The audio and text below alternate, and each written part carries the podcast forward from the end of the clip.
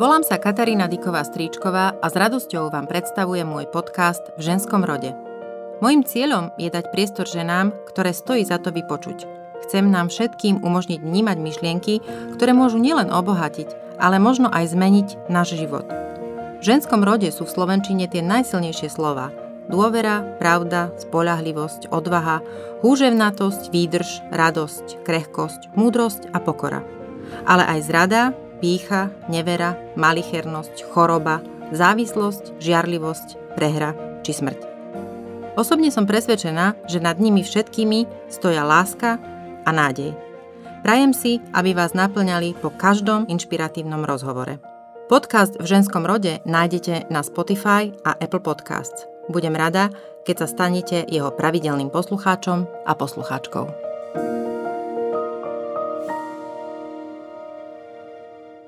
Dnes sa rozprávam so Zuzanou Nohálovou aj o tom, že je mm, ťažké zveriť e, svoje dieťa do cudzích rúk, no ale nie je to o ničom inom len ako o dôvere.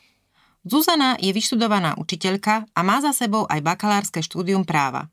Pracovala v treťom sektore a neskôr v biznise v oblasti ľudských zdrojov. Potom ju život postavil pred dilemu mnohých rodičov. Akú škôlku vybrať pre svoje dieťa? Keď si ani po dlhej dobe nevedela vybrať takú, ktorá by splňala jej predstavy a očakávania, zvážila všetky pre a proti a odvážila sa urobiť niečo pre mnohých priam šokujúce. Zdala sa perspektívy stabilnej a dobre platenej práce a založila si vlastnú škôlku. V ženskom rode dnes nie len o nádej a láske, ale aj o škôlkach, ktoré rešpektujú deti, nárokoch a úskaliach moderného rodičovstva a o tom, ako deti vychovávať tak, aby sa cítili prijaté. Poďme sa spolu rozprávať o deťoch, ktoré sú v predškolskom veku a chodia do škôlky. Začala by som ale tým, že ty vlastne máš za sebou aj inú kariéru, máš za sebou kariéru, ktorá nesúvisela so školstvom a túto kariéru asi aj teda dobre platenú a stabilnú a solidnú si sa e, rozhodla zmeniť a vydať sa úplne iným smerom. Prečo? Um, primárne nebol dôvod, ten nevedela som, keď som išla meniť kariéru, že to bude škôlka. Uh, v podstate ten podnet vzýšiel vtedy, keď sa mi narodil syn a ja som postupne začala hľadať škôlku, ktorá by vyhovovala jeho potrebám, lebo bolo to dieťa veľmi zvedavé, vypitujúce sa a ja som si tak pozrela tie škôlky v tom roku možno 2008 a zdalo sa mi to, že to niekde sme zastali ako keby. Že jednoducho, možno som vtedy takú nenašla, že jednoducho tie deti nedostávajú akoby to, čo by tomu veku bolo prislúchajúce, pretože ja som prvé dva roky, alebo teda odkedy začal môj syn rozprávať, len odpovedala na zvedavé otázky a zdalo sa mi to mne ako máme veľmi otravné a nevedela som si predstaviť, že cudzia osoba bude takto respondovať môjmu dieťaťu, ktoré v podstate nebolo spokojné s tým, keď nedostalo tú odpoveď. No a tým, ako to je vlastne na Slovensku nastavené aj v rámci tej legislatívy, lokality a tak ďalej, kde vlastne sú deti príjmané do, škôl, do škôlok podľa trvalého bydliska, tak keďže v našom trvalom bydlisku tá škôlka neprichádzala pre nás do úvahy, tak som zistila, že to je vlastne problém asi nie len môj. A začala som sa obzerať teda aj po súkromných škôlkach, ale ani tam som nebola nejak úspešná. No a v tom čase som ja vlastne hľadala nejaké také nové smerovanie, čo sa týka mojej ďalšej profesionálnej nejakej kariéry. A tak som si spomenula, že vedia vlastne mám pedagogickú fakultu, že... Uh, že si to vlastne vyštudovala? Áno. A že um, ono, tie škôlky naozaj dnes má hoci kto. Hej, a teraz ja nestávam na tom, že ja som, ne, necítim sa nejaký uh, guru, pedagóg. Skôr mi išlo o to, aby som vytvorila miesto, kde deti chodia radi, aby to bolo miesto, kde uh, zmysluplne uh, sa ten ich čas uh, vyplňa, ale aby to bolo naozaj na takej vľúdnej a priateľskej úrovni. Ja sa spýtam, lebo hneď mi napadla taká otázka, ale uh, ti chcem dať kontext. Ty vieš, že vlastne ja mám troch synov, každý v inom veku a už teda všetci traja sú uh, viac alebo menej uh, po uh, škôlke. Ani jeden nechodil nikdy do uh, súkromnej škôlky.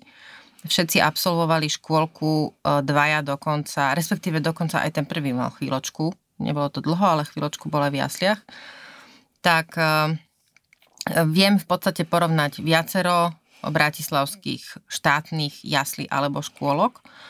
A e, nechcem v žiadnom prípade, aby to vyšlo, že, že, že kritizujem súkromné škôlky, ale môj dlhodobý názor, aspoň v tej dobe, keď moje deti chodili e, do predškolských zariadení, bol ten, že súkromné škôlky naozaj začali vznikať ako huby po daždi a v podstate Najviac, čo mi prišlo ako, že teda najviac dôležité, eh, je, aby vyučovali angličtinu a aby mali deti nejaké proste krúžky rôzneho charakteru. Museli to byť vyslovene, že to museli byť krúžky. Nevolalo sa to ani aktivity, ale to bol plavecký krúžok, uh, korčuliarský krúžok a neviem aký všelijaký krúžok, gymnastický, tanečný a tak ďalej.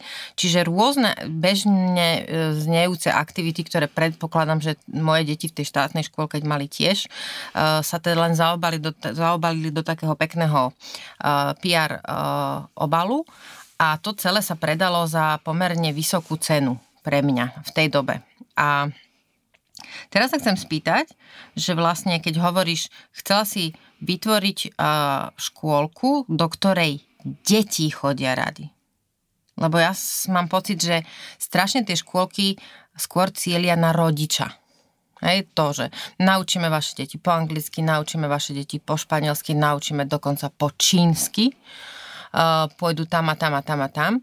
A ako sa z tvojej skúsenosti líši prístup zameraný na to, aby dieťa chodilo do škôlky rado a aby vlastne rodič mal e, taký ten e, aby, bol, pocit, aby mal ten pocit, že vlastne si práve, že, že si kúpil niečo, nejaký produkt, tú škôlku pre svoje dieťa, ktorá stojí za to. Je tam rozdiel? No, uh, ja som v podstate veľmi krátko pôsobila len v štátnom školstve. Moja prvá skúsenosť bola taká, keď som sa nedostala na pedagogickú fakultu hneď, že som išla do škôlky štátnej ako 18-ročná, kde ma strčili do skupiny k malým deťom, bol to september. A keď som si predstavila, že takto sa to vlastne deje, možno, že aj bežne, že ja som v podstate dostala tých, čo prišli tie prvé dni do škôlky, najmenší. Ja som ich tam vozila to do obede na chrbte, len aby mi neplakali a nikto dospelý tam so mnou, žiadna učiteľka nebola. E, tak takéto rôzne také spomienky mi vytvárali tú predstavu o tom možno, ako to môže v tých škôlkach vyzerať. A to nebola jediná, potom som ešte chvíľu učila aj na základnej škole. A teraz chcem jednu zásadnú vec povedať. Nedá sa zovšeobecniť to, že tie štátne škôlky sú zlé a súkromné sú dobré. Tak ako sú uh, štátne škôlky výborné, tak sú zlé aj tie súkromné. Čiže možno si ty mala šťastie na tie, eh, na tie dobré štátne škôlky, odkedy tam teda tie tvoje malé deti chodili. Ale tých skúseností je veľa eh, od rodičov, a teraz nehovorím o precitlivelých rodičoch alebo o premotivovaných matkách, ale eh, tu ide o to, že tie deti naozaj majú aktivity primerané veku, že sa strieda vlastne taká tá výučba s tým relaxačným časom naplneným, s tým, že majú nejaké spoločné uh, aktivity, ktoré v, rámci nejakého team buildingu sa robia, aby im tam boli, bolo spolu dobre. My napríklad robíme aj pre absolventov také, že prespanie uh, v škôlke, že tie deti sa nám tam vlastne skamaráti, lebo pre mňa je dosť dôležité, aby tam tie vzťahy v tej škôlke uh, fungovali na takej korektnosti, ale nielen medzi deťmi, ale aj medzi nami, treba medzi personálom a tak, lebo si myslím, že my sme tí, ktorí to, tým deťom ukazujú tú cestu. Čiže o čo viac, no chvála Bohu, už prešla éra toho, že dobrá škôlka je tá, čo kde sa hovorí po anglicky. No ja s týmto nesúhlasím, lebo si myslím, ja že... tiež nie. Ja si myslím, že tá angličtina sa dá naučiť, alebo hociaký cudzí jazyk uh, kedykoľvek, ale v tomto veku tie deti majú v podstate robiť trošku iné aktivity a trošku inak uh, vyplňať si ten čas. Majú robiť s ručičkami, aby im to spolu s tou hlavičkou fungovali. To sú jednoduché veci. Buď sú to aj uh, prvky z Montessori, lebo tam treba začať. Neviem si napríklad predstaviť, ako by som ukludňovala dieťa, ktoré má 2 roky, lebo my berieme deti od 2 rokov, to je tiež ďalšia výhoda tej mhm, súkromnej mm-hmm, tam sa chcem vrátiť mm-hmm, k, tým, k tým, tomu veku. Keď to dieťa nie je z z bilingválnej rodiny, ako ja budem na neho hovoriť v, teda v angličtine alebo ktokoľvek, hej, Dobre, je to rozhodnutie rodičov, ale ja si myslím, že tie deti majú byť v prvom rade emocionálne v poriadku, že sa tam majú cítiť bezpečne. A napríklad na toto ten cudzí jazyk um, úplne si myslím, že nie je. Hej? Sú názory na to iné, ale samozrejme záleží to od toho, kam uh, s tým dieťaťom ako smerujú rodičia. Potom uh, my napríklad nemáme prázdniny, ale to by som už zaradila do tej skupiny akoby takého nadštandardu pre tých rodičov. Uh-huh. No to sa vrátime k tomu, ale poď, poď ešte raz, prosím ťa, ak sa môžem spýtať. Znovu, znovu sa zameriam na to dieťa, že vlastne, lebo chcela by som, aby si rodičia uvedomovali, aké veľmi dôležité je v tom procese rozhodovania sa o škôlke aj to dieťa, aký ten pocit to dieťa v tej škôlke má? Tak potom by som začala asi tým, že kto majú byť tí ľudia, s ktorými to dieťa najviac času trávi, hej? Lebo pre mňa, myslím si, že ja dosť sa viem zorientovať v ľuďoch a naozaj nie som zastancom takej tej falošnej výchovy, čo je podľa mňa každému človeku, ktorý proste hľadá nejaké zariadenie jasné, že či ten prístup e, mne, mne naozaj imponuje taká spontánnosť a teraz sa musíme vrátiť k tomu, že ako by mal vyzerať ten profil, profil tých učiteľiek. Mm-hmm. No, kto sú učiteľky v tvojej škôlke? Učiteľky v mojej škôlke um, nie sú primárne absolventky uh, predškolskej pedagogiky a ten dôvod je veľmi jednoduchý, pretože uh, ak dám inzerát, tak tieto žiaľ absolventky sa mi hlásia najmenej. A mám skúsenosť, že to vlastne tie dievčatá nechcú robiť, je, že vlastne tam niekde treba začať asi aj na tej pedagogickej fakulte. Samozrejme, že to nevyrieši jednoduchý nejaký proces, ale um, ja hľadám za tými ľuďmi človeka. To je uh, pre mňa dôležité a asi by som povedala, že tá morálna integrita. V prvom rade to musí byť niekto, kto má o tú prácu záujem, kto má záujem o prácu s deťmi. Keď sa mi aj nepodarí, lebo aj ja sa pomýlim, takého človeka vybrať, tak sa to vo veľmi krátkom čase ukáže. Mal by byť, uh, mal by byť uh, autentický napríklad. To znamená?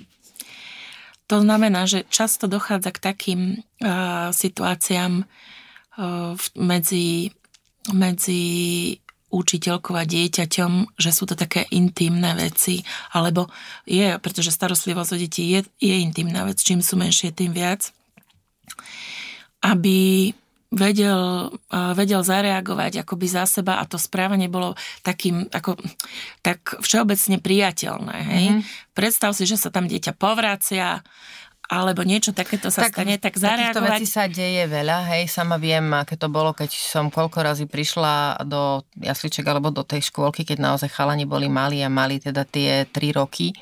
Tak naozaj aj e, tie plačky boli pocikané, aj dvakrát e, pocikané, aj náhradné, aj teda došlo aj k horšiemu ako k pocikaniu, čiže no, to sú... sú veci, ktoré to dieťatko nie, v škôlke nezvládne a potom to musí zvládnuť čo najlepšie pre to dieťa práve ten učiteľ alebo učiteľka? No, to dieťa nikdy nemá mať pocit, že zlyhalo, keď sa takéto niečo stane. Hej? Čiže jeho dôstojnosť a integrita toho dieťaťa musí byť uh, pre toho učiteľa alebo pre tú učiteľku v tvojej škôlke, to je základ. Tak snažím sa o to veľmi. Čím uh, menej sa mi hlási z týchto odborov tých dievčat, tak tým E, viac musím investovať potom do toho školenia ich. Ale mhm. to nie je školenie, že tak teraz deti si sadneme a s pani učiteľkou, ale skôr nechám tie dievčatá ísť. Mm-hmm. Lebo naozaj, ako, mm, keď sa snažím stavať na tom, že sú to učiteľky alebo dievčatá, ktoré, lebo ja si vyberám väčšinou, sú to absolventky alebo sú to fakt, že mladé dievčatá alebo začínajú so mnou ako študentky a potom pokračujú ďalej. Um, tak, im, tak ich nechám ísť samé za seba. Pretože, uh, dobre, toto, čo má ona odovzdať tým deťom, to je niekde napísané, tak si to nejako pripravia odovzdať. Ale to, to je jedna časť z toho, pretože treba si uvedomiť, že tie deti nás všetkých vlastne kopírujú. Učiteľka je vo väčšine prípadov pre nich naozaj taká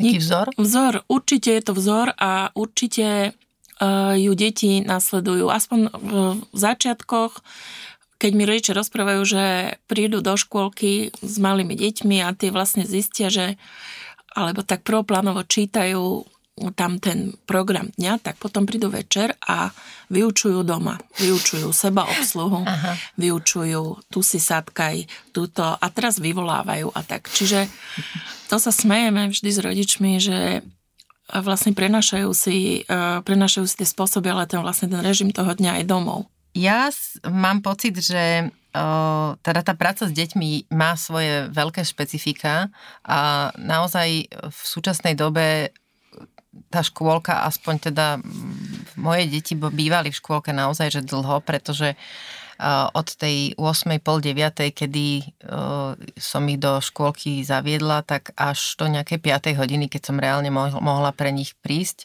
tak v podstate 5 dní v týždni keď si to vynásobíme tie hodiny, tak trávili viac s učiteľkami v škôlke ako so svojimi rodičmi. O to viac je dôležitejšie aký človek v tej škôlke pri tom mojom dieťati je a nie je to, či bude moje dieťa v 4 rokoch hovoriť plynule po čínsky a čo bude vštepovať tomu, tomu môjmu dieťaťu a či sa zásadne moje hodnoty a, a rodinné hodnoty budú v súlade s tým, čo mu um, tomuto dieťaťu bude dávať škôlka.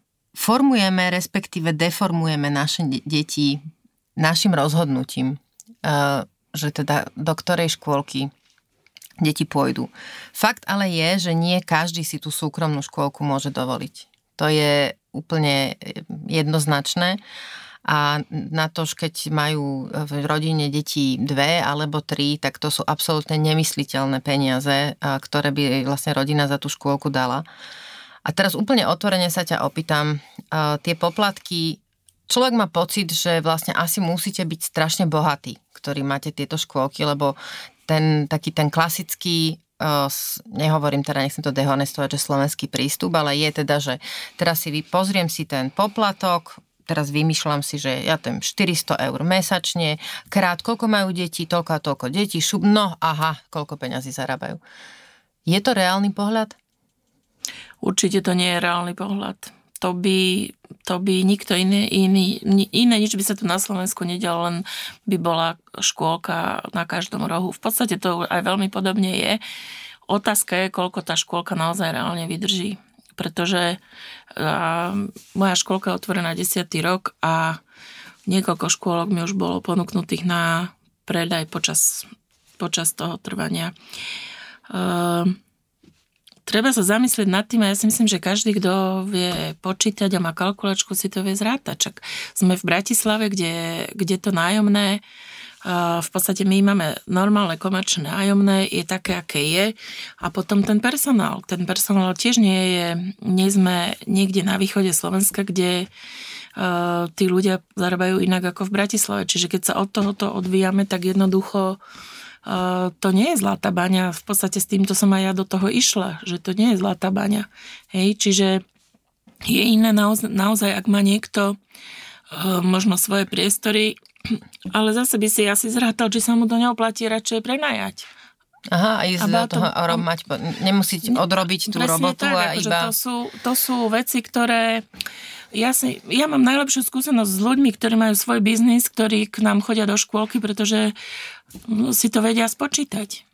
A keď e, teda, keď to berieme ako, ako biznis, čo ťa okrem toho, keď teda hovoríš, že teda asi to peniaze nebudú, tak čo ťa, čo, čo ťa pri tom drží? Uh, sú samozrejme rána, kedy sa mi nechce ísť do, do práce, ešte by som tiež tam akože si nejaké iné veci uh, vedela predstaviť, ale uh, ako prídem do tej škôlky, zrazu tam, ako, zdá sa mi, že to, čo vlastne som uh, chcela vybudovať, tak to tam je a sa mi to vracia. Je, že tie deti sú, že pribehnú a teda potom tie moje akcie. Je, že ja uh, No, odporúčam všetkým, aby išli uh, na miniklub škôlku sa pozrieť aspoň na fotky, lebo naozaj tie, tie, tie mňa, akcie stoja za to. Pre mňa naozaj uh, ja som, vieš, že ja som trošku party animal, takže pre mňa toto je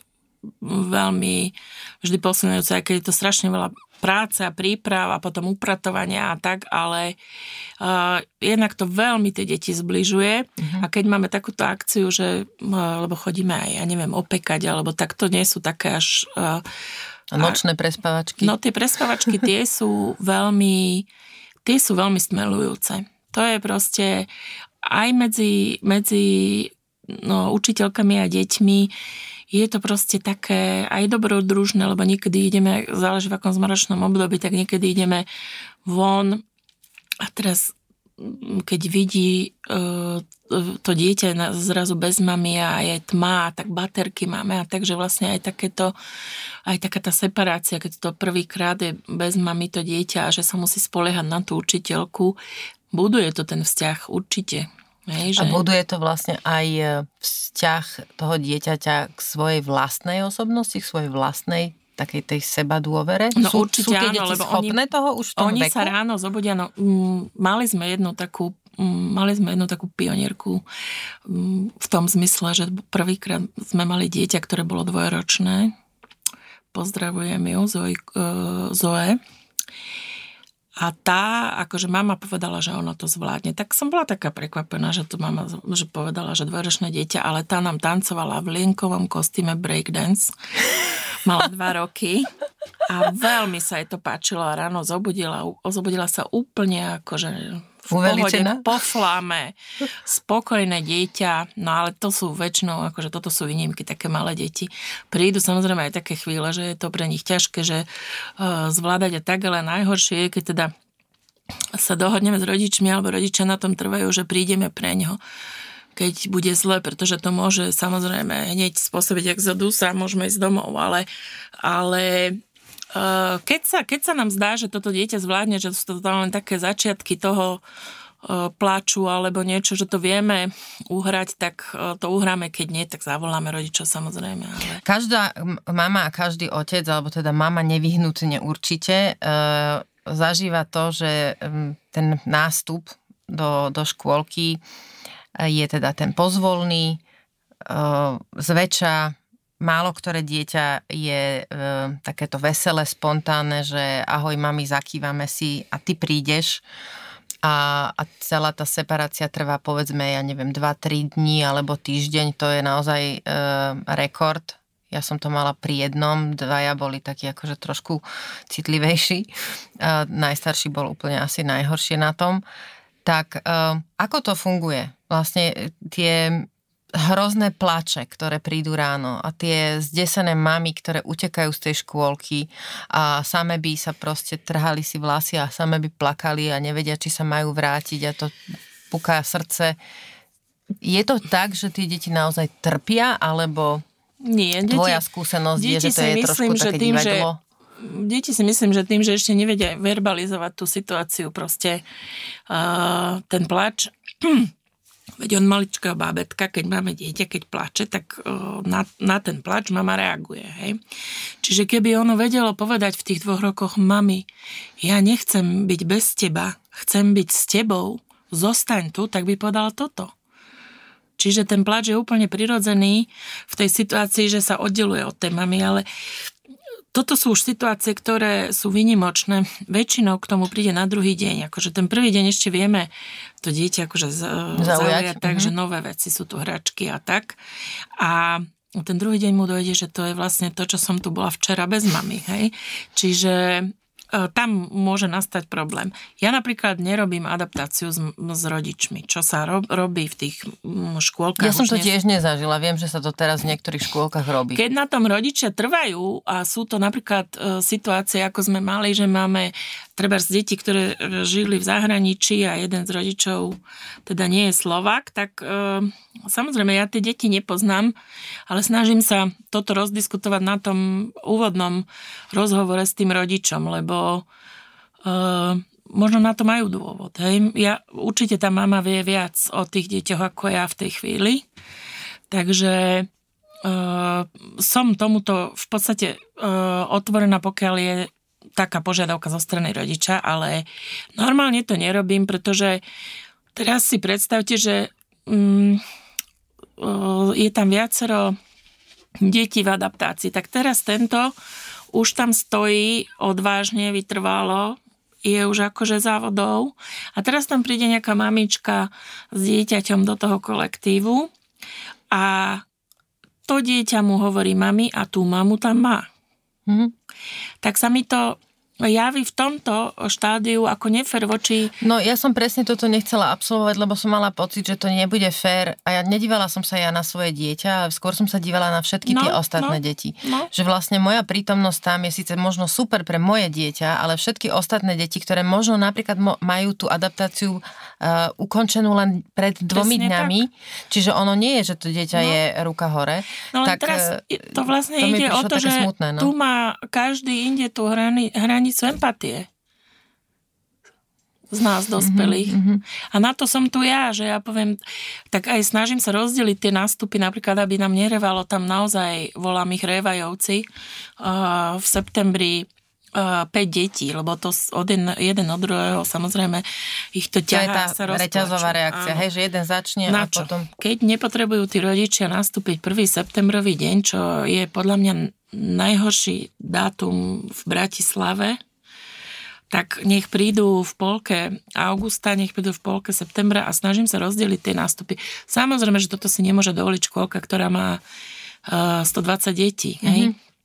Ale ja si to môžem a toto je to. Toto hej, je tá že... práca s tými deťmi navyše. Hej? A toto je individuálny prístup, lebo, lebo nikomu to možno vôbec netreba, ale to sú vynimočné prípady detí, ktoré vôjde hviezda dvojročná do triedy a od prvého dňa je naša tak toto nebýva. Ako sú aj také, ale možno si to potom doma odplačú, lebo to sa tiež stáva, že v rámci tej adaptácie potom prídu domov deti a to, že majú veľa podnetov a to prostredie je proste iné a majú, majú tam nejaký režim, tak potom môžu byť plačlivé doma alebo sú nespokojné, alebo proste strašne sú hladní. To je ešte také, že sú veľmi hladní, mm-hmm. pretože v tých prvých dňoch o to dieťa nie, je to nové jedlo, cudzie prostredie, cud, cudzí personál. Mm-hmm. To Čiže znamená, sa nevie že, do, dobre že, nájsť v škôlke, no, tak vlastne tak, je Mm-hmm. No. Ja sa chcem spýtať, pri tom adaptačnom období, keď teda necháme, e, alebo teda keď rátame s tým, že to dieťa tam niekoľkokrát za deň pláče, ako, ako by si upokojila teraz počúvajúcu mamu alebo otca, ktorí rozmýšľajú nad tým, teda, že aha, už teraz na jar možno budeme dávať do školky alebo na jeseň, eh, a že sa to proste už blíži a majú z toho paniku, lebo si myslia, že tomu dieťaťu vlastne ublížia. Hej, že vlastne, že, to, že si to odreve. Alebo sú deti, ktoré sú naozaj citlivé a e, začali škôlku a teraz povedzme e, stále, už je to mesiac a stále to dieťa ráno alebo už večer plače, že nechce ísť do tej škôl, škôlky. E, treba ho počúvať to dieťa a tú škôlku odložiť, alebo keď nemôžu, že naozaj mu, sú nútení tí rodičia e, to dieťa do tej škôlky dať, tak e, ako im uľaviť na duši? Že, že vlastne nie sú na to dieťa neprimerane zlí, lebo si myslím, že tie výčitky svedomia tam strašne sú. No dobré, a potom nie sú v tie vyčitky svedomia tam, keď to dieťa má 6 rokov. Vieš, to je len o tej, asi v akom No ale všetci čase, hovoria, že hej, že teda... V akom čase sa o tom... Povedzme, že sú to dvojročné deti a my sme tak zvyknutí, lebo sme nastavení mentálne v našom prostredí, že teda do troch rokov je to teda, hovorí sa, že tu sa všetko robí do tých troch rokov. No. Zase si myslím, že je to veľmi individuálne a záleží to od toho konkrétneho dieťaťa a mamy. Pretože ja to v podstate dosť aj vidím na tých pohovoroch, keď sa prídu na školku pozrieť a rozprávame sa o tom, keď je to dieťa, ktoré sa proste drží to, tej mamy za nohu a nechce sa pustiť, tak uh, myslím, že bude mať ťažšie tú adaptáciu, keď už vtedy vidím, že predo mnou ako cudzím človekom a v cudzom priestore uh, sa nevie rozdeliť, tak si myslím, že tuto môže byť problém aj potom, ale nie je to zaručené samozrejme. Jediné, na čo je to ťažké a ja chápem, že pre každého uh, je ťažké zveriť uh, svoje dieťa do cudzích rúk, no ale nie je to o ničom inom len ako o dôvere. Jednoducho uh, vždy sa snažíme e, v tých prvých dňoch s rodičom komunikovať, že toto bolo, toto bolo, toto bolo. Keby ste mohli nám pomôcť, a keď už sa roz, rozdelíte s tým dieťaťom, rozlúčite, už sa nevráte pusinku. Lebo už ho máme akoby na našej strane. To nepríde prvý, druhý ani tretí deň, ale už keď sa to tak deje, tak niekedy, samozrejme, ja niekedy hovorím, že nejde tu ani o separáciu dieťaťa, ale mami. No si myslím aj ja v mnohých prípadoch. No ale to je normálne. Ja tiež si pamätám, ako som svojho syna dávala na pár hodín do jasličiek a prvýkrát som 3 hodiny s prázdnym uh, vozíkom chodila po supermarkete a som bola úplne mimo. Ja vždy hovorím tým mamám, že tak keď aj vás to zvalcuje, tak za dverami, prosím vás, lebo tie deti preberajú tie naše emócie, samozrejme. Ako pripraviť dieťa na začiatok škôlky? Poprvé, deň pred nástupom voľte príjemný, nenáročný program pre dieťa a venujte sa spoločne príprave veci do škôlky. Po druhé, dieťa na škôlku pripravte knižkou alebo rozprávkou o škôlke. Deti milujú príbehy. Po tretie, ráno sa spolu tešte na novú situáciu. Neponáhľajte sa. Venujte sa raňajkovaniu a obliekaniu. Zabudnite na mobil. Aj otcovia. Buďte k dieťaťu lojálni, vráti sa vám to. Po štvrté, nasledujte adaptačný plán škôlky. V momente odovzdávania dieťaťa skrátte komunikáciu s personálom na minimum. Ak vás predsa ešte niečo napadne, nechajte si to na neskôr – Teraz je dôležitý komfort vášho dieťaťa. Po piate. Ak zostávate s dieťaťom v škôlke, zapájajte sa. Keď spievajú, spievajte. Keď tancujú, tancujte. Nehambite sa, nikto cudzí vás nevidí a učiteľkám to takto uľahčíte. Po šieste. Ak máte za sebou úspešne prvý deň, tešte sa.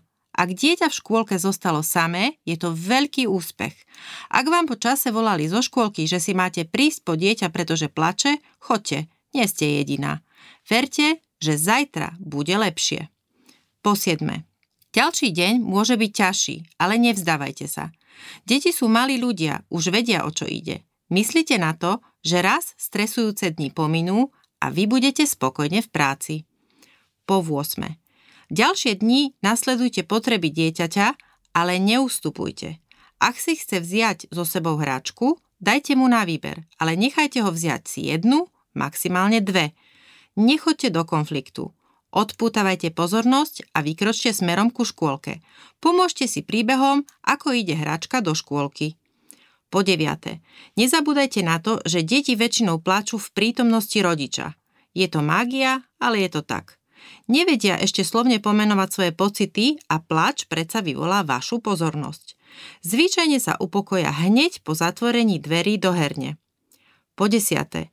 Ak sa vás dieťa ráno opýta s radosťou, ideme dnes do škôlky, máte vyhraté. Máte doma škôlkára. Ja viem, že je to ťažké a z našej strany si tú dôveru získať, ale uh, raz k tomu aj tak príde, že to dieťa bude sa musieť stať samostatným človekom. Hej.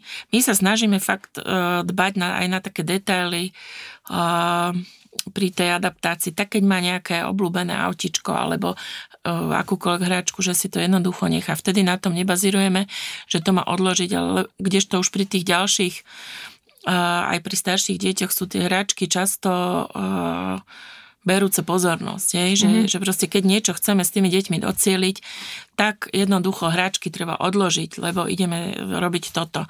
Na druhej strane, keď uh, sa tie deti zbierajú, držia sa za ruky. To, že sa držia za ruky, nie je len tak. Ja proste uh, na tom vidím, že uh, Miško s Frkom sa, tí sú nejakí pohádaní, lebo teraz ide dopredu, pritom sú to kamaráti. A to, že sa za tie ruky držia, ich má stmelovať. Hej? Mm-hmm. To ich Čiže tak, to je tá sociálna, to budovanie to toho tá, sociálneho áno, v tej triede. Že, že vlastne tie deti, deťmi. napríklad máme týždenníka a u malých detí, to sme sa smiali, že a, ako... Prosím ťa, to čo robí týždenník? Týždenník zvoláva, nás, nastupuje deti uh-huh. a pomáha ako keby v niektorých tých uh, takých jednoduchých aktivitách učiteľke. Hej? A teraz toto je tiež... Čiže má takú zodpovednosť Má zodpovednosť a formuje to aj vzťahy medzi deťmi, aj to, že sa striedajú. A on si samozrejme volá, akoby, keď sa nastupujú, že idú, idú von a tak striedy, alebo ja neviem, idú sa umývať, alebo tak, tak on si volá väčšinou uh, oblúbených. Uh-huh. A aby mal každý tú šancu vlastne uh, stáť tam na tom mieste a vyberať si a aby bol vybratý. Hej? Čiže a tie prázdne ruky sú na toto dobré, lebo keď majú, tie deti majú, to už by som povedala niektoré až také fetiše, a držia si to, tak sa s tým kamarátom nemôžu chytiť za ruku, aj keby chceli.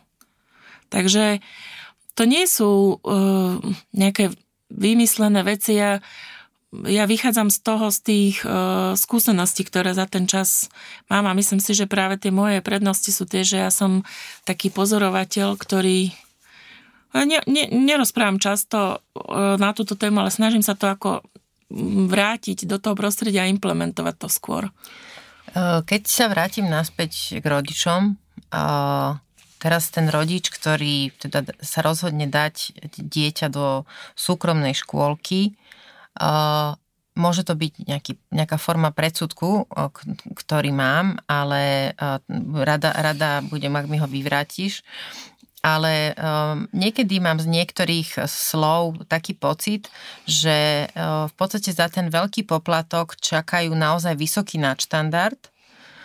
A aj v tom, že vlastne to dieťa tam donesú za v podstate takmer hociakých okolností, uh, myslím teda zdravotných, a očakávajú, že to dieťa tam vlastne bude stále že vlastne nebude, eh, nebude mať problém ten rodič počas jarných prázdnin, počas neviem akých prázdnin, počas letných prázdnin, čo býva veľmi problematické v štátnych škôlkach.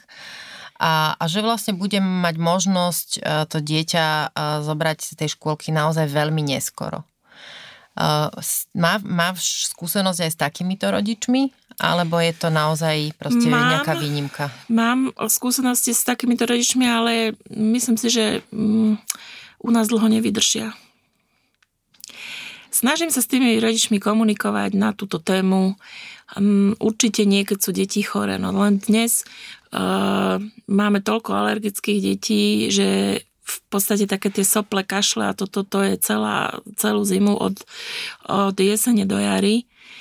A potom zase tí alergici v lete trpia, ale mm, ja som napríklad veľmi bola prekvapená, že všetci, čo žili v zahraničí, mi povedali tí rodičia, lebo ja sa snažím mať s nimi veľmi uh, korektný a teda priateľský vzťah, lebo veľakrát sú mi prínosom a majú nejaké nápady, ktoré som už aj uh, uplatnila. E, že vlastne tam chodia do školy alebo do školky deti aj s teplotou na západe. No toto je že... niečo, čo e, je veľký problém. E, u nás v podstate, ja som, moja skúsenosť zo štátnej škôlky bola teda, že samozrejme takéto dieťa do kolektívu ani nepríjmu, tak teraz doma pípleš to dieťa z tých, No, tých zelených áno. soplov a z horúčok a prídeš po tých dvoch, alebo keď máš nebodaj šťastie, e, že teda doliečiš ešte niekde u nejakej babičky, uh, po troch týždňov do škôlky a v podstate vedľa teba zakašle dieťa, alebo teda vedľa neho zakašle dieťa, ktoré evidentne nie je v poriadku, uh, tak uh,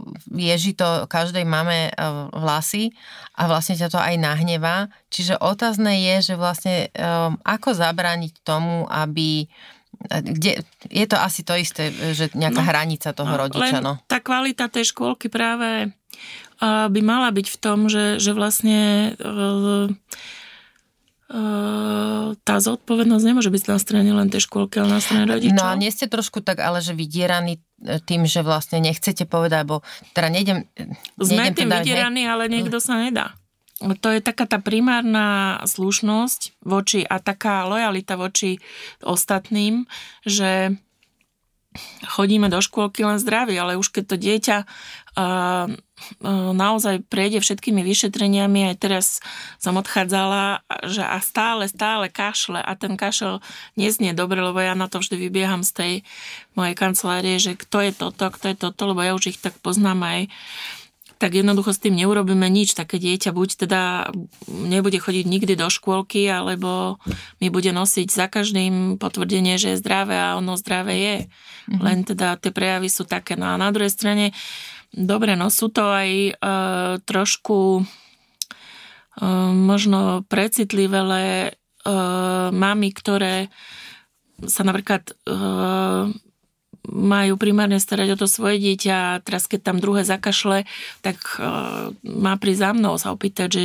že či teda je všetko v poriadku, aj keď ho to nemá čo zaujímať. Zase to o tej dôvere aj voči mne, mm-hmm. že či ja také deti, ja mám vedieť o tých deťoch uh, aj tie diagnózy a tak ďalej. Hej? Mm, čiže, čiže nevy, či ne, nepredpokladám, že to je bronchitický kašel, ale naozaj to môže byť dieťa, No. ktoré má alergiu a čo s tým? No tak proste nebude chodiť uh, nikdy do škôlky. No to sú také... Uh, mm, skôr je to stres tých rodičov a tej mamy, keď má dieťa, ktoré je náchylné ochorieť, tak potom ten stres prenáša vlastne aj, a to nie je len v tých chorobách, ale aj na tú učiteľku. Hej? Že mm, má nejaké, nejaké proste pnutie, ktoré sama nezvláda a uh, snaží sa to nejak inak riešiť, ale to si myslím, že je výnimočné, lebo ako náhle my si v podstate získame tú dôveru, tak už potom tí rodičia vedia, že uh, jednoducho takýto je tu ten modus operandi, hej, že tu nechodia tie uh, choré deti, aj keď chápem, že je ťažké si nájsť ešte okrem škôlky nejaké iné riešenie, kto bude s tým dieťaťom, keď je chore. No, býva to niekedy veľmi náročné, hlavne ak eh, je primárne eh, manžel ten, ktorý vlastne živí rodinu a ten s, s tým dieťaťom doma nezostane a tá mama, pokiaľ má aspoň nejaký úvezok alebo aspoň nejakú prácu, tak je to veľmi ťažké neustále uh, byť na očerke, alebo teda i v dovolenku tiež nemáme uh, nekonečný počet dní. No, a ja viem, to nás ja asi, to nás asi, deti, hej, to takže- nás asi uh, najviac v podstate diskriminuje ako matky a to je tá väčšiná dilema, že kde je tá rovnoprávnosť. A samozrejme sa to mení, sú partnerstva alebo manželstva, kde sa obaja snažia starať sa o tie deti rovnakým dielom, ale tiež to nejde vždy.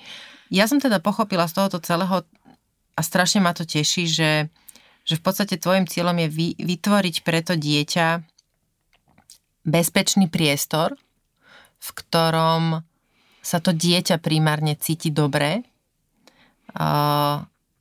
bezpečne v tom svojom veku a v tých svojich malých kompetenciách sebavedomo, aby malo pocit, že je ľúbené aj v škole, teda v škôlke, aj, aj kamarátmi, aj doma.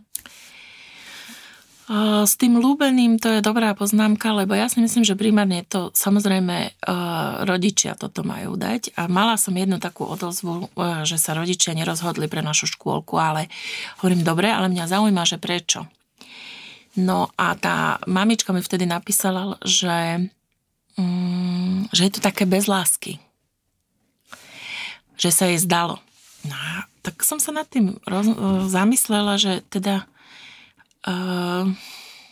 čo je to tá láska?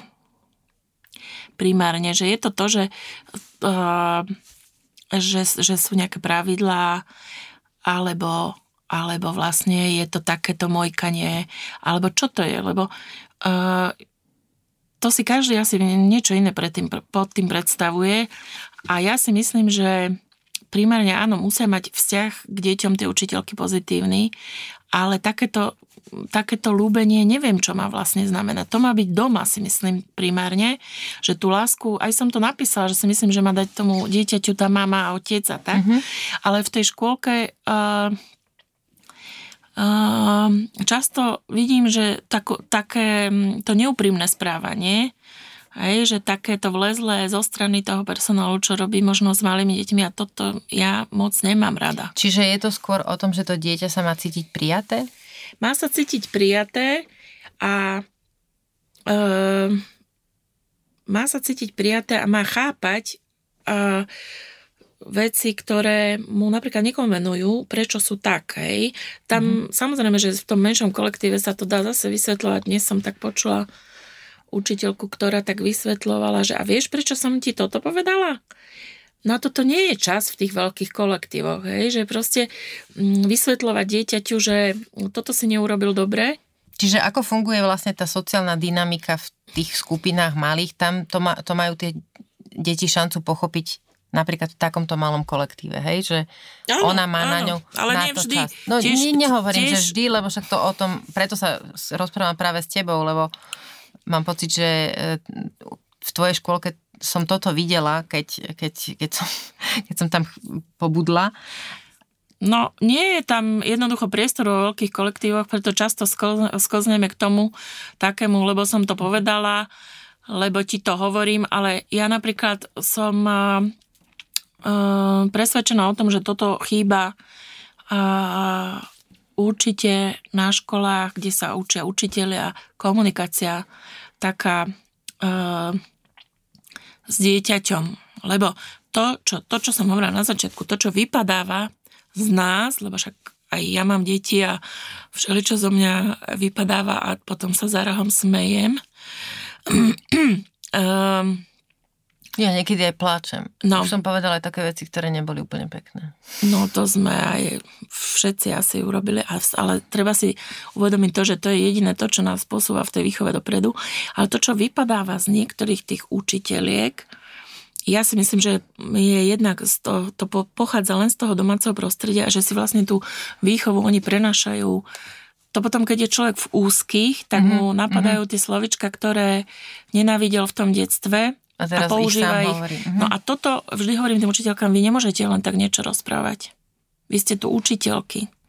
Vy nemôžete sa rozprávať pred tými deťmi, čo bolo, ako bolo. Keď sa pred nimi rozprávate, to sú proste nahrávacie zariadenia ktoré to transformujú, ale aj do takých príhod, ktoré sa napríklad nikdy nestali. nestali. Áno, ale to je normálne. Ako, uh, príde dieťa a povie, my sme sa presťahovali. A ja hovorím s mamou, a vy ste sa presťahovali? Nie. to je, to je uh-huh. proste, chce zaujať, alebo niečo. Dobre, a toto mi povedz, lebo toto by som strašne chcela, lebo ja viem, koľko vecí som sa, teda tiež učiteľky sa mňa pýtali, že, že či nejaké veci sú tak, ako chalani interpretovali a teda ja som sa tiež občas akože úplne že čudovala. Že čo si ty tak vypočuješ také, ak nám môžeš tak samozrejme Ale... bez citácií povedať nejaké, nejaké vtipnosti, čo tie deti narozprávajú? Tak to sú to sú, samozrejme, deti majú veľkú fantáziu a mali sme také malé dievčatko Zustu, ktorá teda K nahradzala z to a nepochybovala som o jej inteligencii a ona o, sa zobudila a rozprávala nám o tom, že tam bola medvedica, proste obrovská fantázia a potom niekedy aj z toho tie strachy samozrejme mm-hmm. a, plynú ale ona bola, mala som takú úplne na začiatku Alenku, učiteľku, ktorá bola skvelá duša s nadhľadom. A táto zústa sa jej opýtala, Alenta, máš čisté nohavičty? A ona, no mám. A prečo? Lebo ja mám moktedé. Zlata. Čiže to sú také, také veci, alebo mám tých detí čo sú treba bilingválne a nevedia dobre po slovensky, tak nám povedalo jedno, že idem sa napapať, tak miesto toho povedalo, idem sa nakakať. to sú akože... Tie pre, brepty, hej? Áno, áno. No a... Čo je tvoja silná stránka? Mňa zaujímajú ľudia vždy. A, a, myslím si, že som dosť dobrý pozorovateľ a viem si veci naplánovať aj ich uh, zrealizovať a uh, asi taká možno, že húževnatosť, ale to mi tak už trošku vekom nejak sa mi nechce niekedy. A ako najlepšiu radu si dostala? Uh, určite to boli niektoré, ne, teraz presne neviem, ale určite sú to rady typu uh, podporného, že urob to. Urob to, choď do toho, takéto. Na čo by si chcela mať odvahu a talent? Včera som pozerala nejaký dokument, tak na to by som chcela mať, že bungee jumping napríklad. Lebo tak kitesurfing mi nevyšiel, ako, ako možno vieš, proste kitesurfing je pre ľahšie povahy, sa mi zdá. A, a bungee jumping obdivujem, že to by som ja neskočila to, toto by som chcela mať. A druhé bolo čo? Lebo... A na ktoré by si chcela mať talent? Hmm. Asi hudobný nástroj sa mi nikdy tak akože zahrám ja na flautičke kohutika, ale uh, toto mi nie, tie ručičky tak spolu nejak nepasujú, mi nejdú v tých a som sa trápila aj na klavíri tónika, subdominanta, tónika, ale to, čo bolo treba, som urobila, ale mne to proste nejde tieto. Asi hudobný nástroj. Čo to by si chcela mať talent? No, myslím si, že je to také oslobodzujúce, lebo tak počúvam to často doma v rôznych situáciách, kedy sa balíme, alebo tak, tak môj muž tak vytrvalo hrá na klavír, lebo nevie, čo má robiť vtedy. Tak... Uh, že ho pozdravujem. Mám obdiv uh, môj obdiv, ako dokáže sa niekto sústrediť na úplne iné veci. To je tiež taký talent, ktorý každý nemá. Ďakujem, že ste počúvali môj podcast v ženskom rode. Ak vás tento rozhovor zaujal, vypočujte si aj tie ostatné. V ženskom rode môžete sledovať a zdieľať aj na Facebooku. Napíšte mi svoje názory, nápady a hodnotenie. Už o týždeň v stredu sa na vás teším s novým dielom.